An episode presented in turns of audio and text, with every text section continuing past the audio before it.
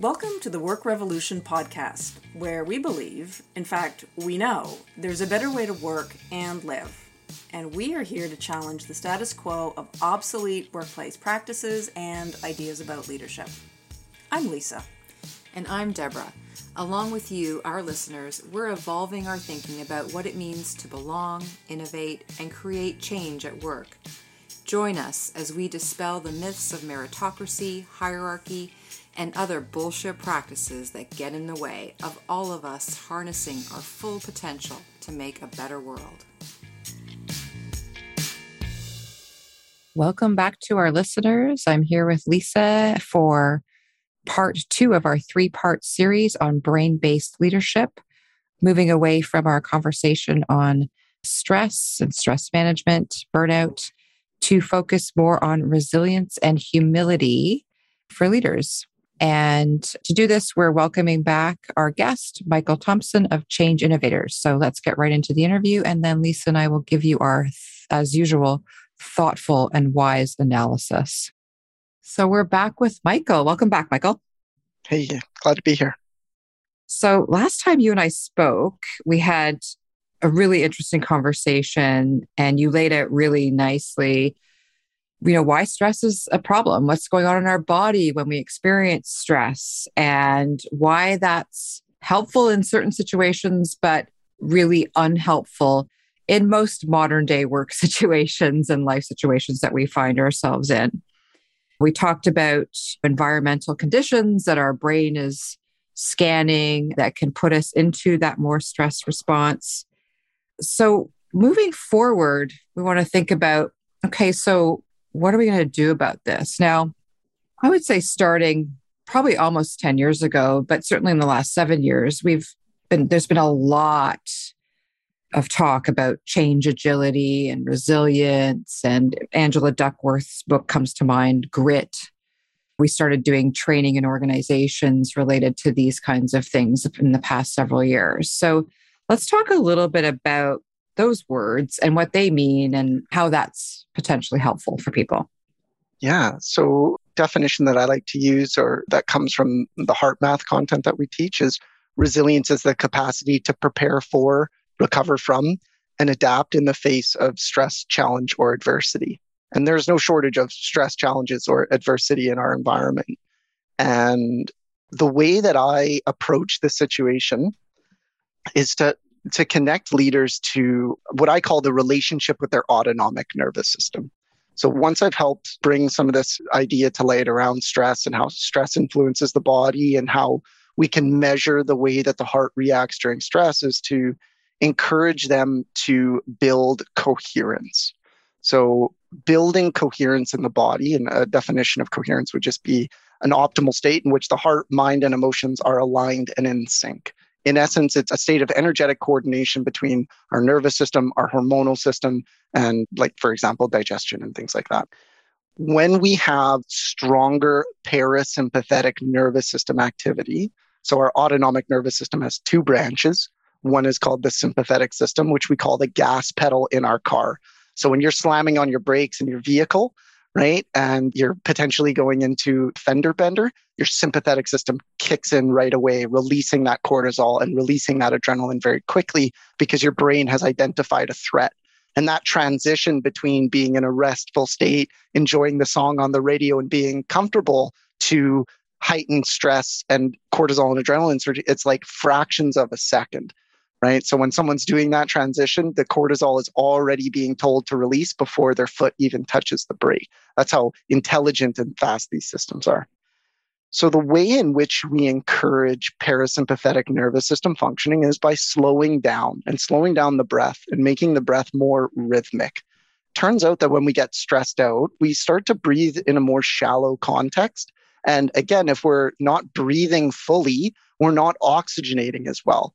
And if we think about the fact that stress is going to help deplete the oxygen in our brain even faster, it becomes really important to connect with how you're feeling on a regular basis. So we can look at building more resilience by getting more attuned to how we're feeling and to encouraging ourselves to reset. when we build this relaxation response. So, parasympathetic nervous system, we also refer to it as the rest and digest system. So, it turns out that, again, as mentioned in our first discussion, that when I'm stressed out and running away from a bear, right, my immune system functioning is not getting the resources it needs. And that's fine in that short burst where I'm fleeing for my life. But now we're in a state where we can be in a heightened state of, of stress chronically almost all the time, especially with advances of media and technology and things like that.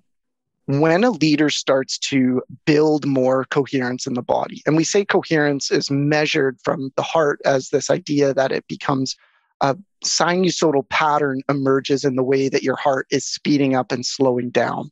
And I can provide a video clip, Deborah, for your viewers for them to take a look at what I'm referring to. So when we think about if I can be in a coherent state when we're experiencing challenges, when we're having stress or adversity, it could be as simple as we know we're behind on a project. We know that we have to meet together as a team today. Everyone's going to be coming in a little bit on edge or a little bit charged, knowing that we're behind. And that ability to say, we're going to take two to five minutes here.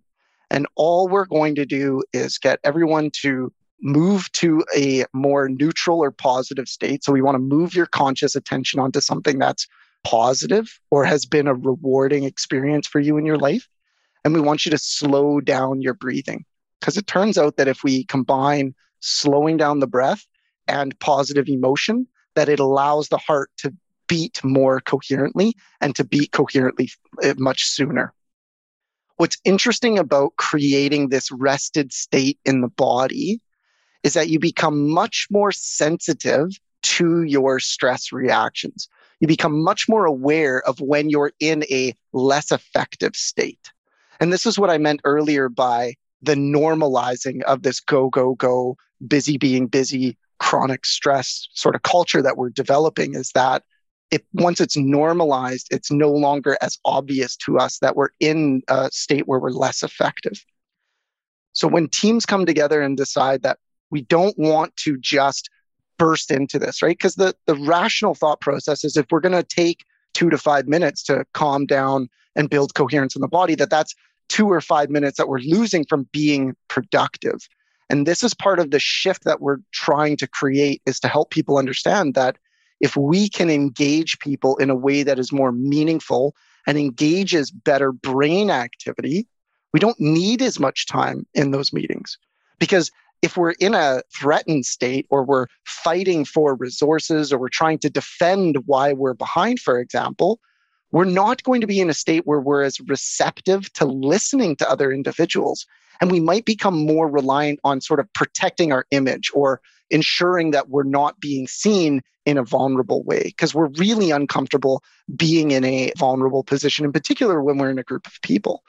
So when a leader says, we're going to just calm the energy down. We're going to focus on our breath and we're going to do it for an extended period of time. It is uncomfortable. It is a little strange, but what we're really doing is giving everyone a fair opportunity to leave the day behind, to just come and center yourselves and increase some of this parasympathetic nervous system functioning.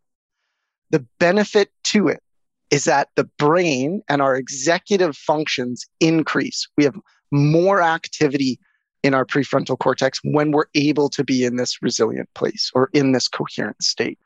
And if we believe that stress is good, if we believe that we can just keep pushing to get to a result, it doesn't mean that we can't use stress and pushing people and communicating deadlines and things like that. It doesn't mean that we can't still get the result. It means that we're really going to create an environment where quality is going to take a hit.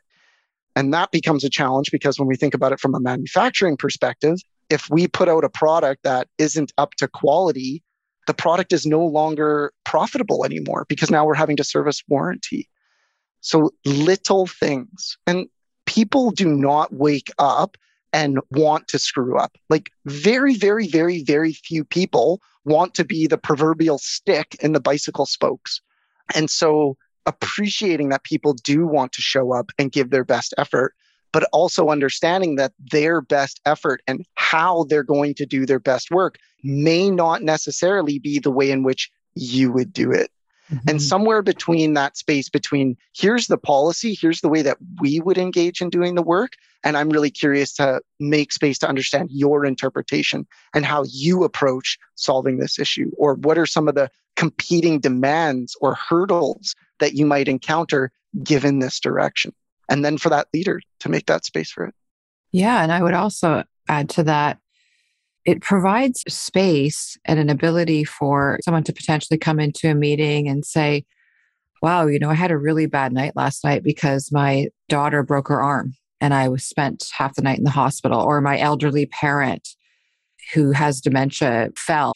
Because we also show up to work as whole human beings that have all of these other things going on in our lives that are also impacting our well being and our stress. And to be able to then feel comfortable in a work environment and not feel like that's going to be something that brings a lot of judgment or is going to be detrimental in some way. I think also just give space for people to express what they're going through, but then also work through it in a way that's meaningful. Well, I love that you bring that up because so often there isn't anything to do. Like so often when people are struggling outside of work, sometimes they just want and need an opportunity to express that to someone else. Not because the other person needs to do something with that information, but sometimes it's just helpful to communicate where and what we're going through so that other people can have a more accurate understanding of what we're dealing with. Because if I do have a newborn at home, if I'm not sleeping, expecting that I'm going to be on time or expecting that I'm not going to be tired or yawning or rubbing my eyes, that's not going to be a fair assumption. But if that conversation, if that acknowledgement, if that time isn't spent to understand, again, that subjective interpretation of the individual, then really what we're relying on is assumptions that people have the energy, that people can focus. And so, this idea that we assume right? That we pay people for eight hours of work in a day, and therefore they should be able to fully do their job for eight hours in a day. Well, it turns out that's not the way our brain works. Our brain is very fussy. And it turns out that if we use a lot of our executive decision making, if we do a lot of that creative or that decision making process, that we're going to be tired because our prefrontal cortex is wanting more glucose and oxygen. So, how we start to structure our day and how we choose to navigate interpersonal relationships and trying to be more effective starts to become relevant. Because just trying to understand where are people, and I want to be able to work with where people are at today, not where I need them or want them to be. If I'm in a place that's talking about people in terms of their past performance or what is expected of them or what we need from them, without taking that space to understand what's relevant and important to them, we're going to be missing the mark. And when we miss the mark, it's going to be up to the employee to take on that vulnerable moment to communicate that something's not right or there's an error or a mistake or there's a risk in moving forward. And so that's where it becomes a challenge because now not only are you feeling uncomfortable about a particular direction because maybe you're lacking resources or there's not enough uh, talented individuals around or even anyone, but you're now in a position where you have to share that to someone who may not have acknowledged it first. So it might be new information to them. They're often in a position of higher status than you are, and they have more autonomy over what we're doing. And so that becomes sort of a situation that for us, it's much easier to silently struggle than it is to become brave and vulnerable and communicate our needs. And again, that's going to relate right back to observable human behavior because there's going to be individuals who are much more comfortable to openly express how they're feeling or where they see a conflict compared to other people. This is where, from a leadership perspective, it can become challenging because if you're used to having, let's say, very communicative, proactive people on your team, you might start to assume that everyone should be engaging or have that skill set. But that may not necessarily be the skill set of your next employee who comes in, who still has lots of value to contribute, but the medium through which they're going to contribute that value is going to be slightly different. And that's where the, at least from my perspective, the need for leadership development and coaching starts to become very relevant. Mm-hmm. Is there anything else on resilience, Michael? Because I want to, I also want to talk a little bit about the importance of humility, because that's another area where we've seen a lot of research and actually I've seen articles talking about how humble leaders are more important. Perhaps it's a more important quality even than confidence. So, but before we move to that, anything else that's relevant to say here on this piece of coherence and resilience? Yeah, one of the interesting things about coherence is that it's a skill like anything else. So, the ability to start developing it internally for yourself, and that can be as simple as setting a two minute timer, getting good posture, drawing the breath fully into the diaphragm, and breathing out fully. And we also talk about putting your focus on your heart or chest area. It's heart focused breathing is what I'm describing. And again, that comes from the resilience advantage. But what's really nice about building coherence is that you can develop even more of it over time. And again, for me, the great attribute of building resilience is how much more sensitive and aware you become of your own stress levels. It is something that's measurable. So it is something where we used to talk about, oh, well being and oh, meditation or mindfulness. And those may have been abstract concepts for many people for several years. But now what we have is new technology and ways of displaying this. And I love being able to do that. So I could just share with you how I like to do those kinds of demonstrations, but all in a HeartMath module will teach these components of resilience and coherence and optimal functioning in the autonomic nervous system and then I'll bring someone to the front of the room. Now, for most people, even just being at the front of the room is pretty stressful. But what we'll do is we get this individual and we hook them up to a heart rate variability monitor. And so what's fascinating is that every single person in the room can actually see how this individual's heart is beating. And I'll ask them to, without poking them too much, I'll say, could you walk me through a stressful morning? Like, could you walk me through a morning that just isn't fun for you? And what we do is we get an opportunity to see in real time how this individual and how their heart responds to the emotions because they start thinking about it, they start talking about it, and they start to feel a certain way. And so that becomes a pretty powerful demonstration because people learn no matter how sort of rational or objective they are, they realize that this is a real phenomenon, that the heart can be in a place where we are more effective in essence, the research would indicate that we have greater resources in our brain. We have greater activation in areas associated with decision making, reaction times, social awareness, and the ability to regulate our own emotions. And so, developing resiliency, developing coherence over time is not only going to prevent sort of the reactionary nature of human beings in conflict, but it's also going to provide a language for us to be more effective. And everyone is going to approach resiliency differently. Everyone is going to have a different understanding of what good stress or bad stress is for them. And as leaders, the ability to take interest in that, to say, where are you really confident? Where are you really comfortable? And when I'm asking a question like that, what I'm really doing is asking, what kind of connections in your brain are becoming hardwired? What does not take a lot of your conscious effort or attention? So we're looking at a project, it's a 10 week project. What do you think is low hanging fruit for you? What do you think you're going to be able to excel on in a meaningful way? What do you think is going to take more of your energy? What's going to be a little bit novel or different about this? Because again, knowing what we know about the brain, if someone has to leave a pattern or a framework for how they're doing something and do it even slightly differently, again, their ability to predict, right, that certainty gets inhibited. And if someone's going to feel less certain about their job or less certain about their success on a task, that's going to evoke stress. As far as more on resiliency, it's the ability to, and I'll link this to humility, but when we honor that we're dealing with human beings and that it is way more complicated being a human being today than it was a thousand years ago. We certainly have lots of benefits today, but it's much more complicated. And just as an example, like we're exposed to more stimuli in a week than our ancestors were in a lifetime. If you think about all the stuff on the radio, the media, the lights, all of it, there's so much information out there for us. And if we went back 500 years ago, if I had a family member who was 200 kilometers away and something bad happened to them, there would be a long period of time for me to learn about that. They'd have to write a letter, right? So now what we've done is we've now gone to instant access and not just instant access, but instant access globally. So not only are we connecting with what it's like to be a human being in this region with these issues, but now we can see it on a global scale.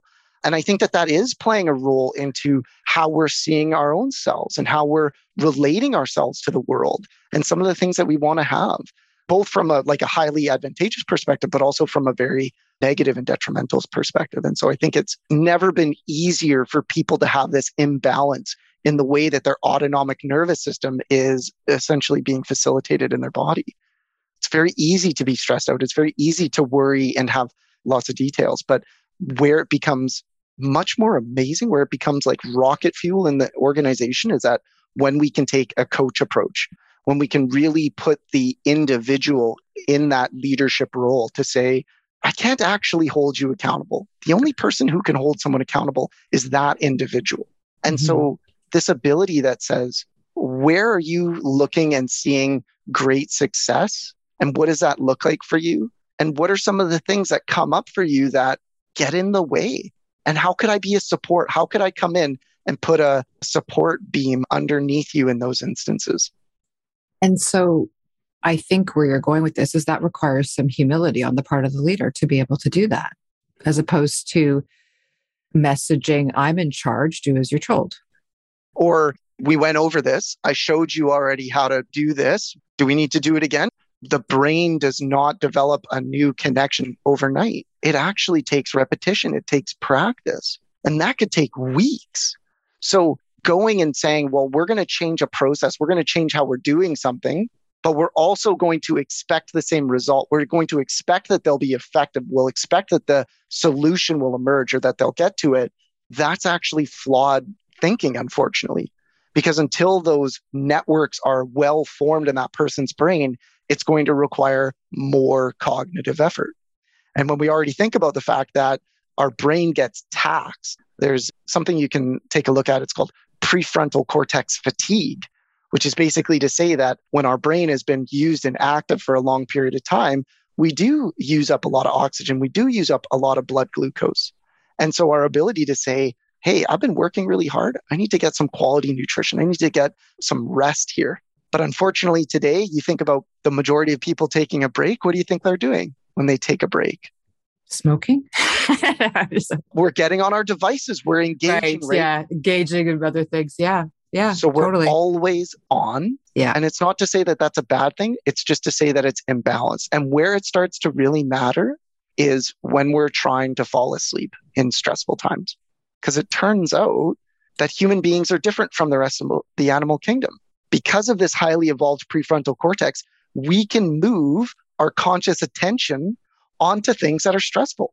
I can actually think about that time in third grade when somebody pulled down my pants and everyone laughed at me, and I can feel a sense of embarrassment.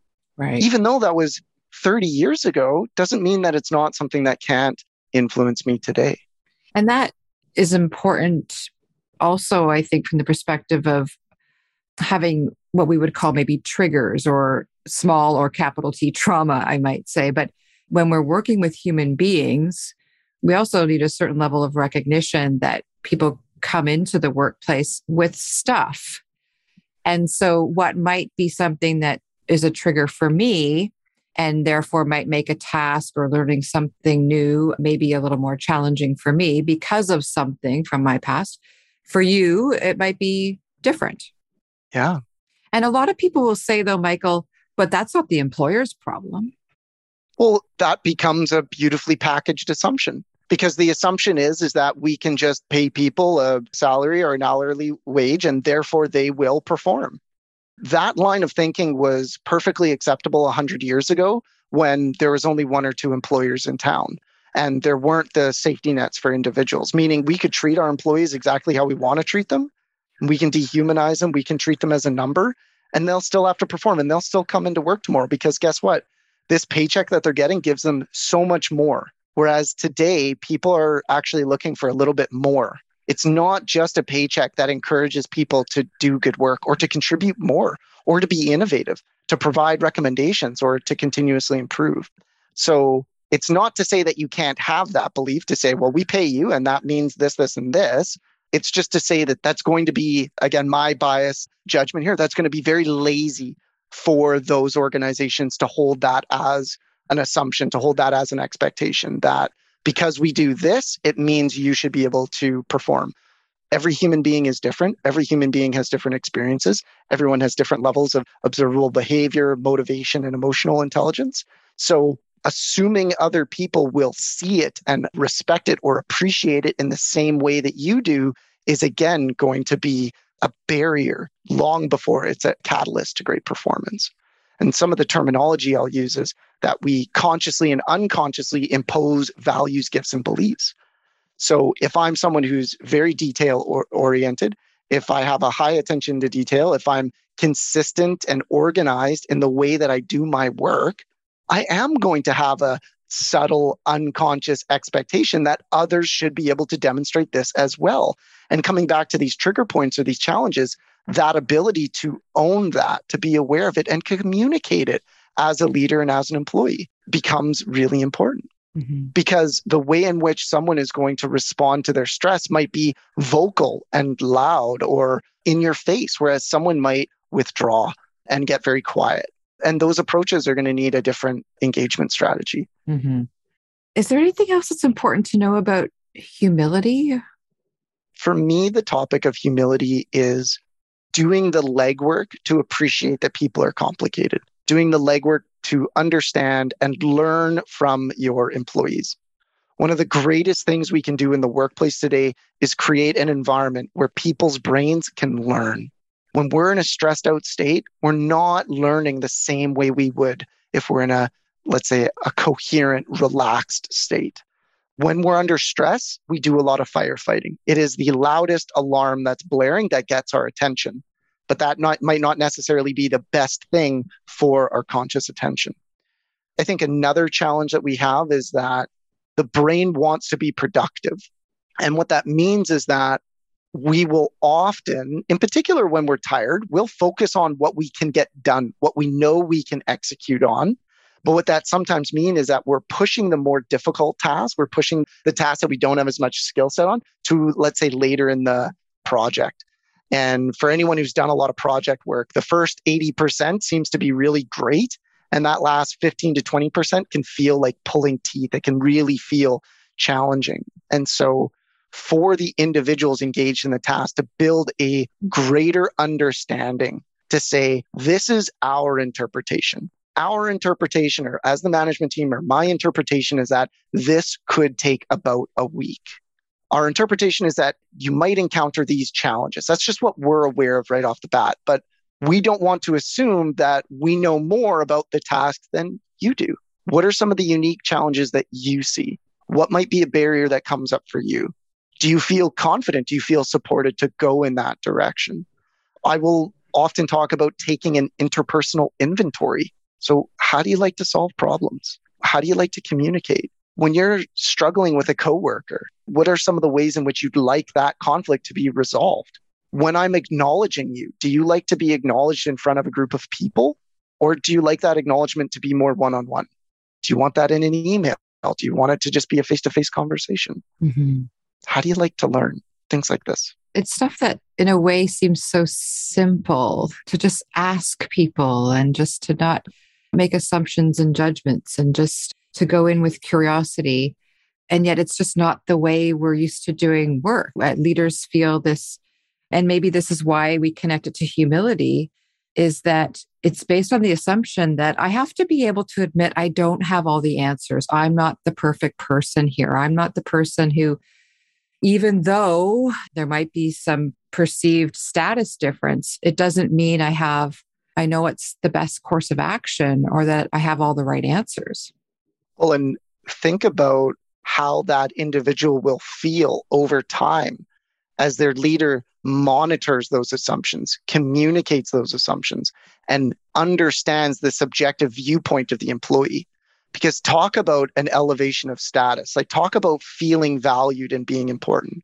It's a great example of making space for that employee to communicate what they are certain on, what they are uncertain on, what they have good control over or what they don't feel they have good control over, or how they're feeling in relation to the other people on the team.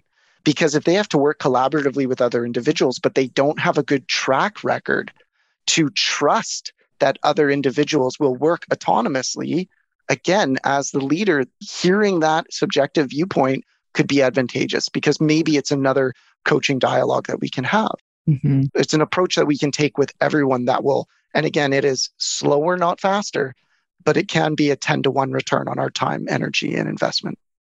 Mm-hmm. Well, that's a great place for us to wrap this part. So I want to say thank you very much for that. And next time we're going to talk about how do we capitalize on joy and happiness, which will be hopefully more uplifting for people. Thanks, yeah, Michael. Looking forward to that. Absolutely. Well, Deborah, thank you for again another very useful, practical, scientific, pragmatic conversation with Michael. I'm I'm really glad that we're doing this as a three-part series because clearly there is so much to dig into. And I'm going to start by talking about something that really struck me and I'd be curious to hear what your thoughts were on this when you were listening and having thought about it is when Michael talks about the types of things that leaders can say and do in order to really kind of, as you have said before, manage the neurochemical environment. Because what struck me is that in order to be able to have the kinds of conversations and to create the kind of environment in which people can bring innovation and their ideas and their creativity and some vulnerability and a bit of bravery, is you would need leaders who are really able to create that. And I guess the way you create it is how you verbalize all of these things. And I was particularly interested when he talked about leaders at the start of a like a project that is there's a bit of pressure there's some urgency basically saying to everybody okay like hang on to your hats i'm going to take two to five minutes and we're just going to breathe together and get our nervous systems calm down so we can really focus and create great work. We're expecting leaders to, I would suggest, have done a lot of their own work to get to that place. And I'm curious about what you think about that generally when you heard it, but also can we train leaders to do this? Can we teach them? Like, how do we start creating the kinds of environments that Michael's talking about so that people actually can bring all of their great skills and talents to the workplace? Well, I totally agree with you that it is leaders working on their own development. So I think the approach he's talking about taking is that leaders start with themselves and to making sure that they are in that, what he referred to as that state of coherence. And that the more you do it, the more you become very sensitive and aware of when you are in a state that's perhaps a little bit more stressed. Because I really started to think about it and I started to jot down some words like when someone's feeling stressed out, like what kind of emotions are maybe connected to that and how emotions that maybe convey behavior too. I wrote down anger, agitated, impatient, snippy, abrupt, or maybe more of an avoidance behavior. And so I think it's easy for anyone to either remember a time when or to imagine what it's like when your boss is behaving that way or you're perceiving agitation and anger or impatience from your boss and how that impacts you. And to Michael's point, that's going to send someone into that's a threat. And so, yeah, I think it is incumbent on the leader to first master some of these skills for themselves. And he talked about using a coach approach. So there is a lot of skill around questioning and not making assumptions. I think the biggest thing that I took away from it is how much we're making assumptions about other people. When he said, well, just the simple expectation that we're going to, just because we're paying someone for eight hours a day, that they're going to be able to work for eight hours a day and focus for eight hours a day and work and be very productive during that time is actually a huge assumption. It's an assumption about what's going on for them, how our brains are operating. And so you're right. It's a lot of work on the leader's part. We're asking the leaders to really raise the bar, aren't we?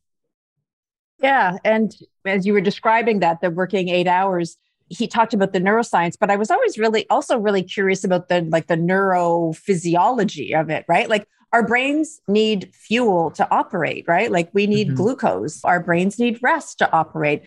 Like our brains are not detached from our bodies, right? And I think often, particularly for knowledge workers or office workers, our bodies, other than our hands on our keyboards or however else we create content in the types of roles that we're doing, or the relational work we do, like it actually can be quite exhausting. And some studies say that if you're doing work that's more creative, like you're pretty, you're good for about four to six hours a day. And to expect us to hew to the factory standard of the eight to 10 hours, I don't think does any of us any favors. We're not adding the kinds of value that would be that contribute to the vision and the mission of organizations that hire us. And I was also thinking, because of course, you and I have so many anecdotes from the years of uh, the many, many years collectively that you and I have been in the workforce. And I was recalling as I was listening to him a very stressful situation. I was in my 30s. It was, I think, one of my full time, my first full time office jobs. I was working for a healthcare charity and I was working in magazine production type of stuff. And of course, you have deadlines, right? Things have to get to the printer. And we were on a deadline to get something done. And I was literally shaking with hunger. Like, I think it was two in the afternoon. I hadn't had lunch. And I stopped to take a bite out of an apple so that I could get some fuel into my body. And my then boss came up to me and said, I'm not paying you to eat. I'm paying you to get some work done here. So, first of all, was my neurochemical environment managed? No. Was my physical body managed? No. Did my stress levels go up? Yes. Was I going to be more prone to making mistakes? Absolutely. So, those types of techniques of really putting pressure on people to get things done. I mean, yes, there are deadlines. I understand that. You understand that. People are working to the best of their abilities and often pushing themselves very hard. But when we start thinking about an employee is more than just a badge or on a lanyard around their neck, people actually are human beings and they have all kinds of chemical and electrical and neurophysical things going on in their bodies. I think the more that leaders know about this and understand it, might actually help them get to the place where they know the things to do and say in order to be a better boss in that regard. I'm always interested in there's a little bit of cynicism sometimes on the part of leaders that employees, like somehow there's this line, this clear line of like below the line, you're an employee and you are therefore behaving a certain way and you have certain motivations. And above the line, you're a leader and therefore now your motivations and behaviors are somehow different. And I've always really struggled with that because something that Michael said during the conversation, and your story just reminded me of it a little bit, is most employees don't want to be, I think he used the term the cog in the wheel or something. Because in my experience, I think most people are intrinsically motivated. They do want to do their best work. But at the same time, it takes a lot of courage and, yes, a willingness to be vulnerable to speak up to someone who's got higher status than you. And so to say to your boss, for example, I'm feeling pretty burnt out. I'm having some trouble meeting these deadlines. I've been working really hard this past couple weeks and have really knocked a few things out of the park. I don't feel very appreciated. In fact, I feel like the one little mistake that was made during that time was the thing that was focused on more. So, what I really like about what Michael's saying is really creating space that to not put people in that position because I think there's more people who are feeling that way and are holding back and not sharing as much as they could and are not sharing what they're really feeling and going through because they don't want to be seen as whether it's weak or incapable or complaining. And there's the status disconnect. I don't know what to call it. There's more people like that than there are people who are intentionally being a-holes at work. The other thing that this brings up for me is this idea about vulnerability, being brave and vulnerable. And I can tell you from personal experience, and this is more than once, like it can be, it can cost you your job. You can say the career limiting comment. And so, because we've tied our incomes to largely being silent about things that are could be ethically questionable or we don't agree with, sometimes we just shut up and get the job done. And we do that not because we don't care, but it doesn't feel safe to be able to say these, whatever it is in the workplace. And I don't want to vilify any leaders here because leaders who know better do better. But if you don't know how to do the things that Michael is suggesting, it's very, very hard to create the kinds of environments in which employees need to thrive. Exactly. And I think that's also why it's so important that really good leadership development really start at the top and work its way down because when leaders are really given this type of knowledge and these types of tools and strategies and the ability to practice these types of questions that he's asking in this coach approach. But they're not getting that from their boss and they're not seeing it modeled. It can create a real tension sometimes. And so I think that the more that, and not to say there's not still value in having that learning, but the more this can be modeled from the top of an organization down, it's going to be empowering for everybody all the way through. And that's really where you get a really great organizational culture where the kinds of things that Michael's talking about just become the way that we do things around here. Well, here's the challenge for many of us who are in mid level, mid to senior, but not at the top level of leadership positions in our organizations is at some point we have to make a decision about what we will and won't live with in terms of the work culture. Like you can be a really great leader to the people below you and have a difficult relationship with the person you report to because they've never had either the opportunity, they've never been asked to change. What got them to where they are was being more of a jerk or not to use the language you're using, not managing the neurochemical environment all that well. And so it can be difficult. And I've spoken with senior leaders about this. And they say the higher up you go in an organization, the less feedback you get about your behavior and your leadership style. And so it does take, and you touch on this with Michael as you go further into the conversation, it takes humility. It takes humility to say, yeah, I've been at this game for a while. And the more I'm learning about ways that maybe my leadership doesn't fit with the types of things that we're learning about the brain, to really engage and to go on a learning journey to use that. And both you and Michael talked about at one point about creating environments where people can learn, right? Because when you're stressed, it's really hard to learn anything. And I think this, for me, part of it is good leaders show me that they still have stuff to learn. And it creates an opportunity for me to feel that my learning is not sort of something I have to do to get somewhere. And then all of a sudden I'm this vessel filled with knowledge and therefore I can go forth and be a leader. But that leadership is actually a practice. And I've often said this when I've done leadership development. You don't do yoga once and become like a yogi. Yeah it's a practice. You have to do it all the time. And leadership is the same way. You don't just learn to be a leader and that's it. It's not like riding a bicycle. Like, okay, now I know how to do it. I'll just keep doing it for the next 50 years. Hopefully, nobody's been a bad leader for 50 years, although I'm sure that's happened too. But that there is this willingness to be humble and to say, you know what, as you said, I don't have all the answers, but I'm curious and we're going to find out together. That takes humility. Absolutely. And there's lots of evidence now mounting to suggest that humble leaders are, in fact, better leaders. And I've spent a good chunk of my career talking to people about their careers, advising them on their careers, hearing about their careers. And one thing I truly believe is that given the pace of change that we have right now, more broadly, societal change, and then also technology change, if you don't have an environment where people can learn, and if you don't have your own mindset of being willing to learn, like you cannot have a career today where you will not have to learn. It's just, I think it's one of the most important things that a leader can do is to be open and receptive to their own learning and growth and development and be committed to that.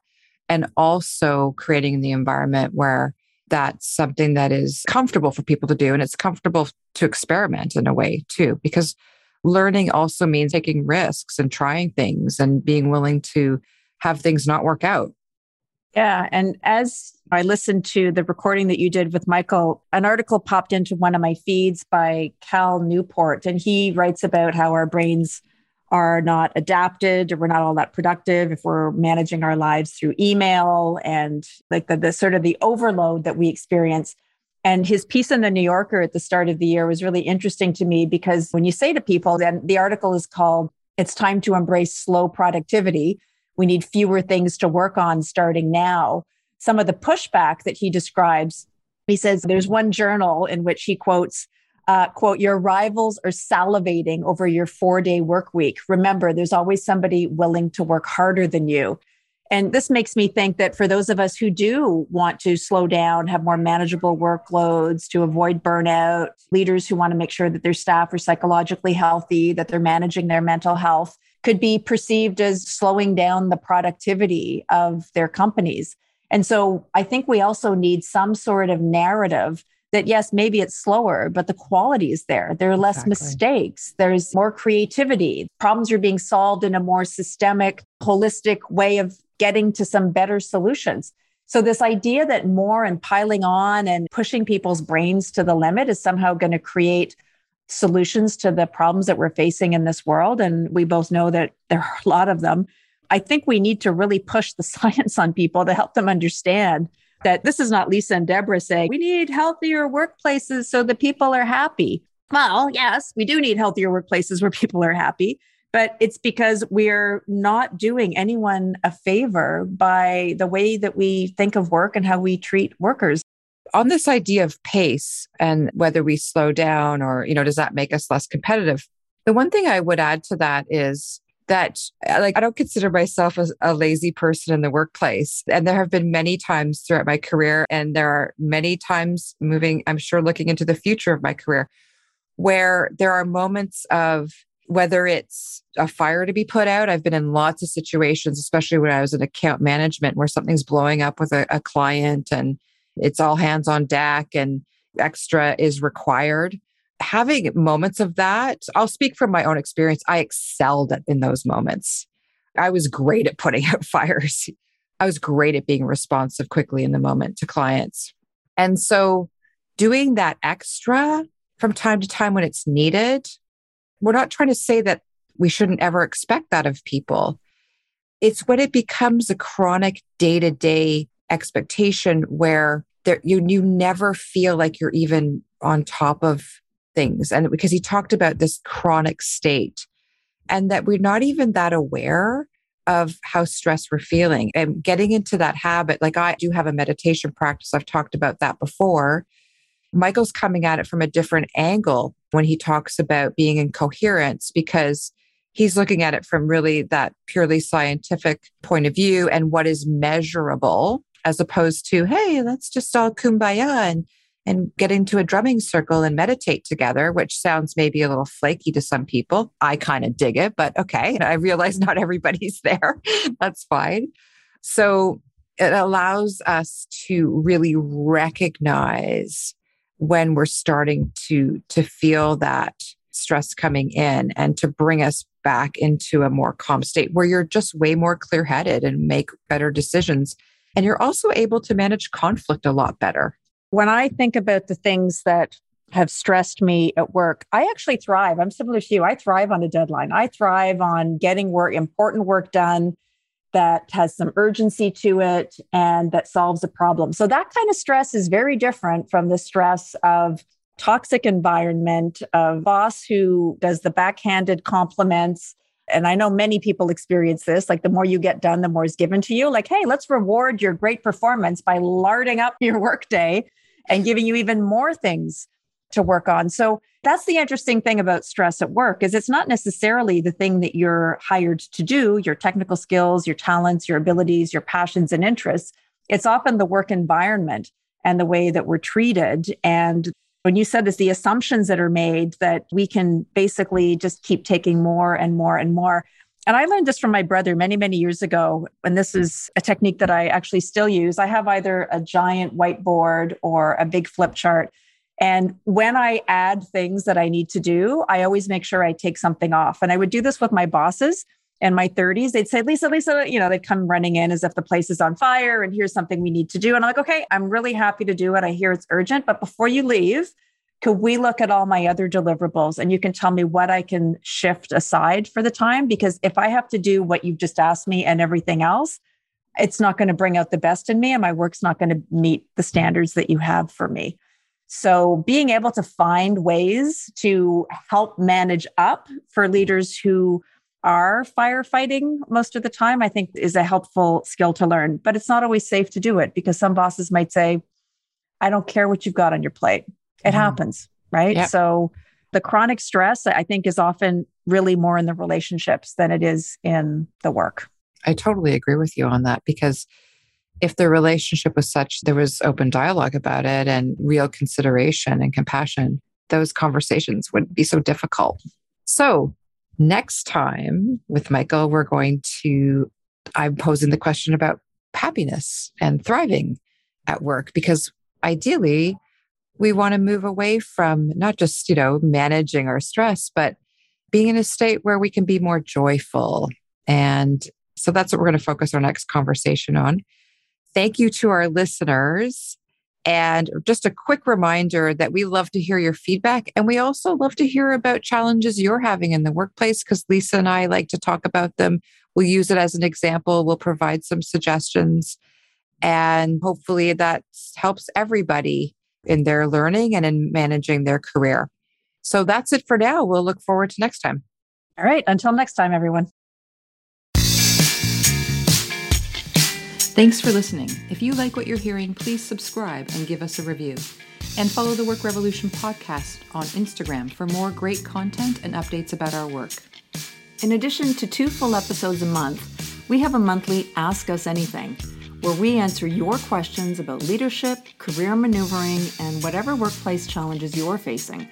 Submit your questions to our website at workrevolutionpodcast.com where you'll find all our episodes as well as learn more about who we are.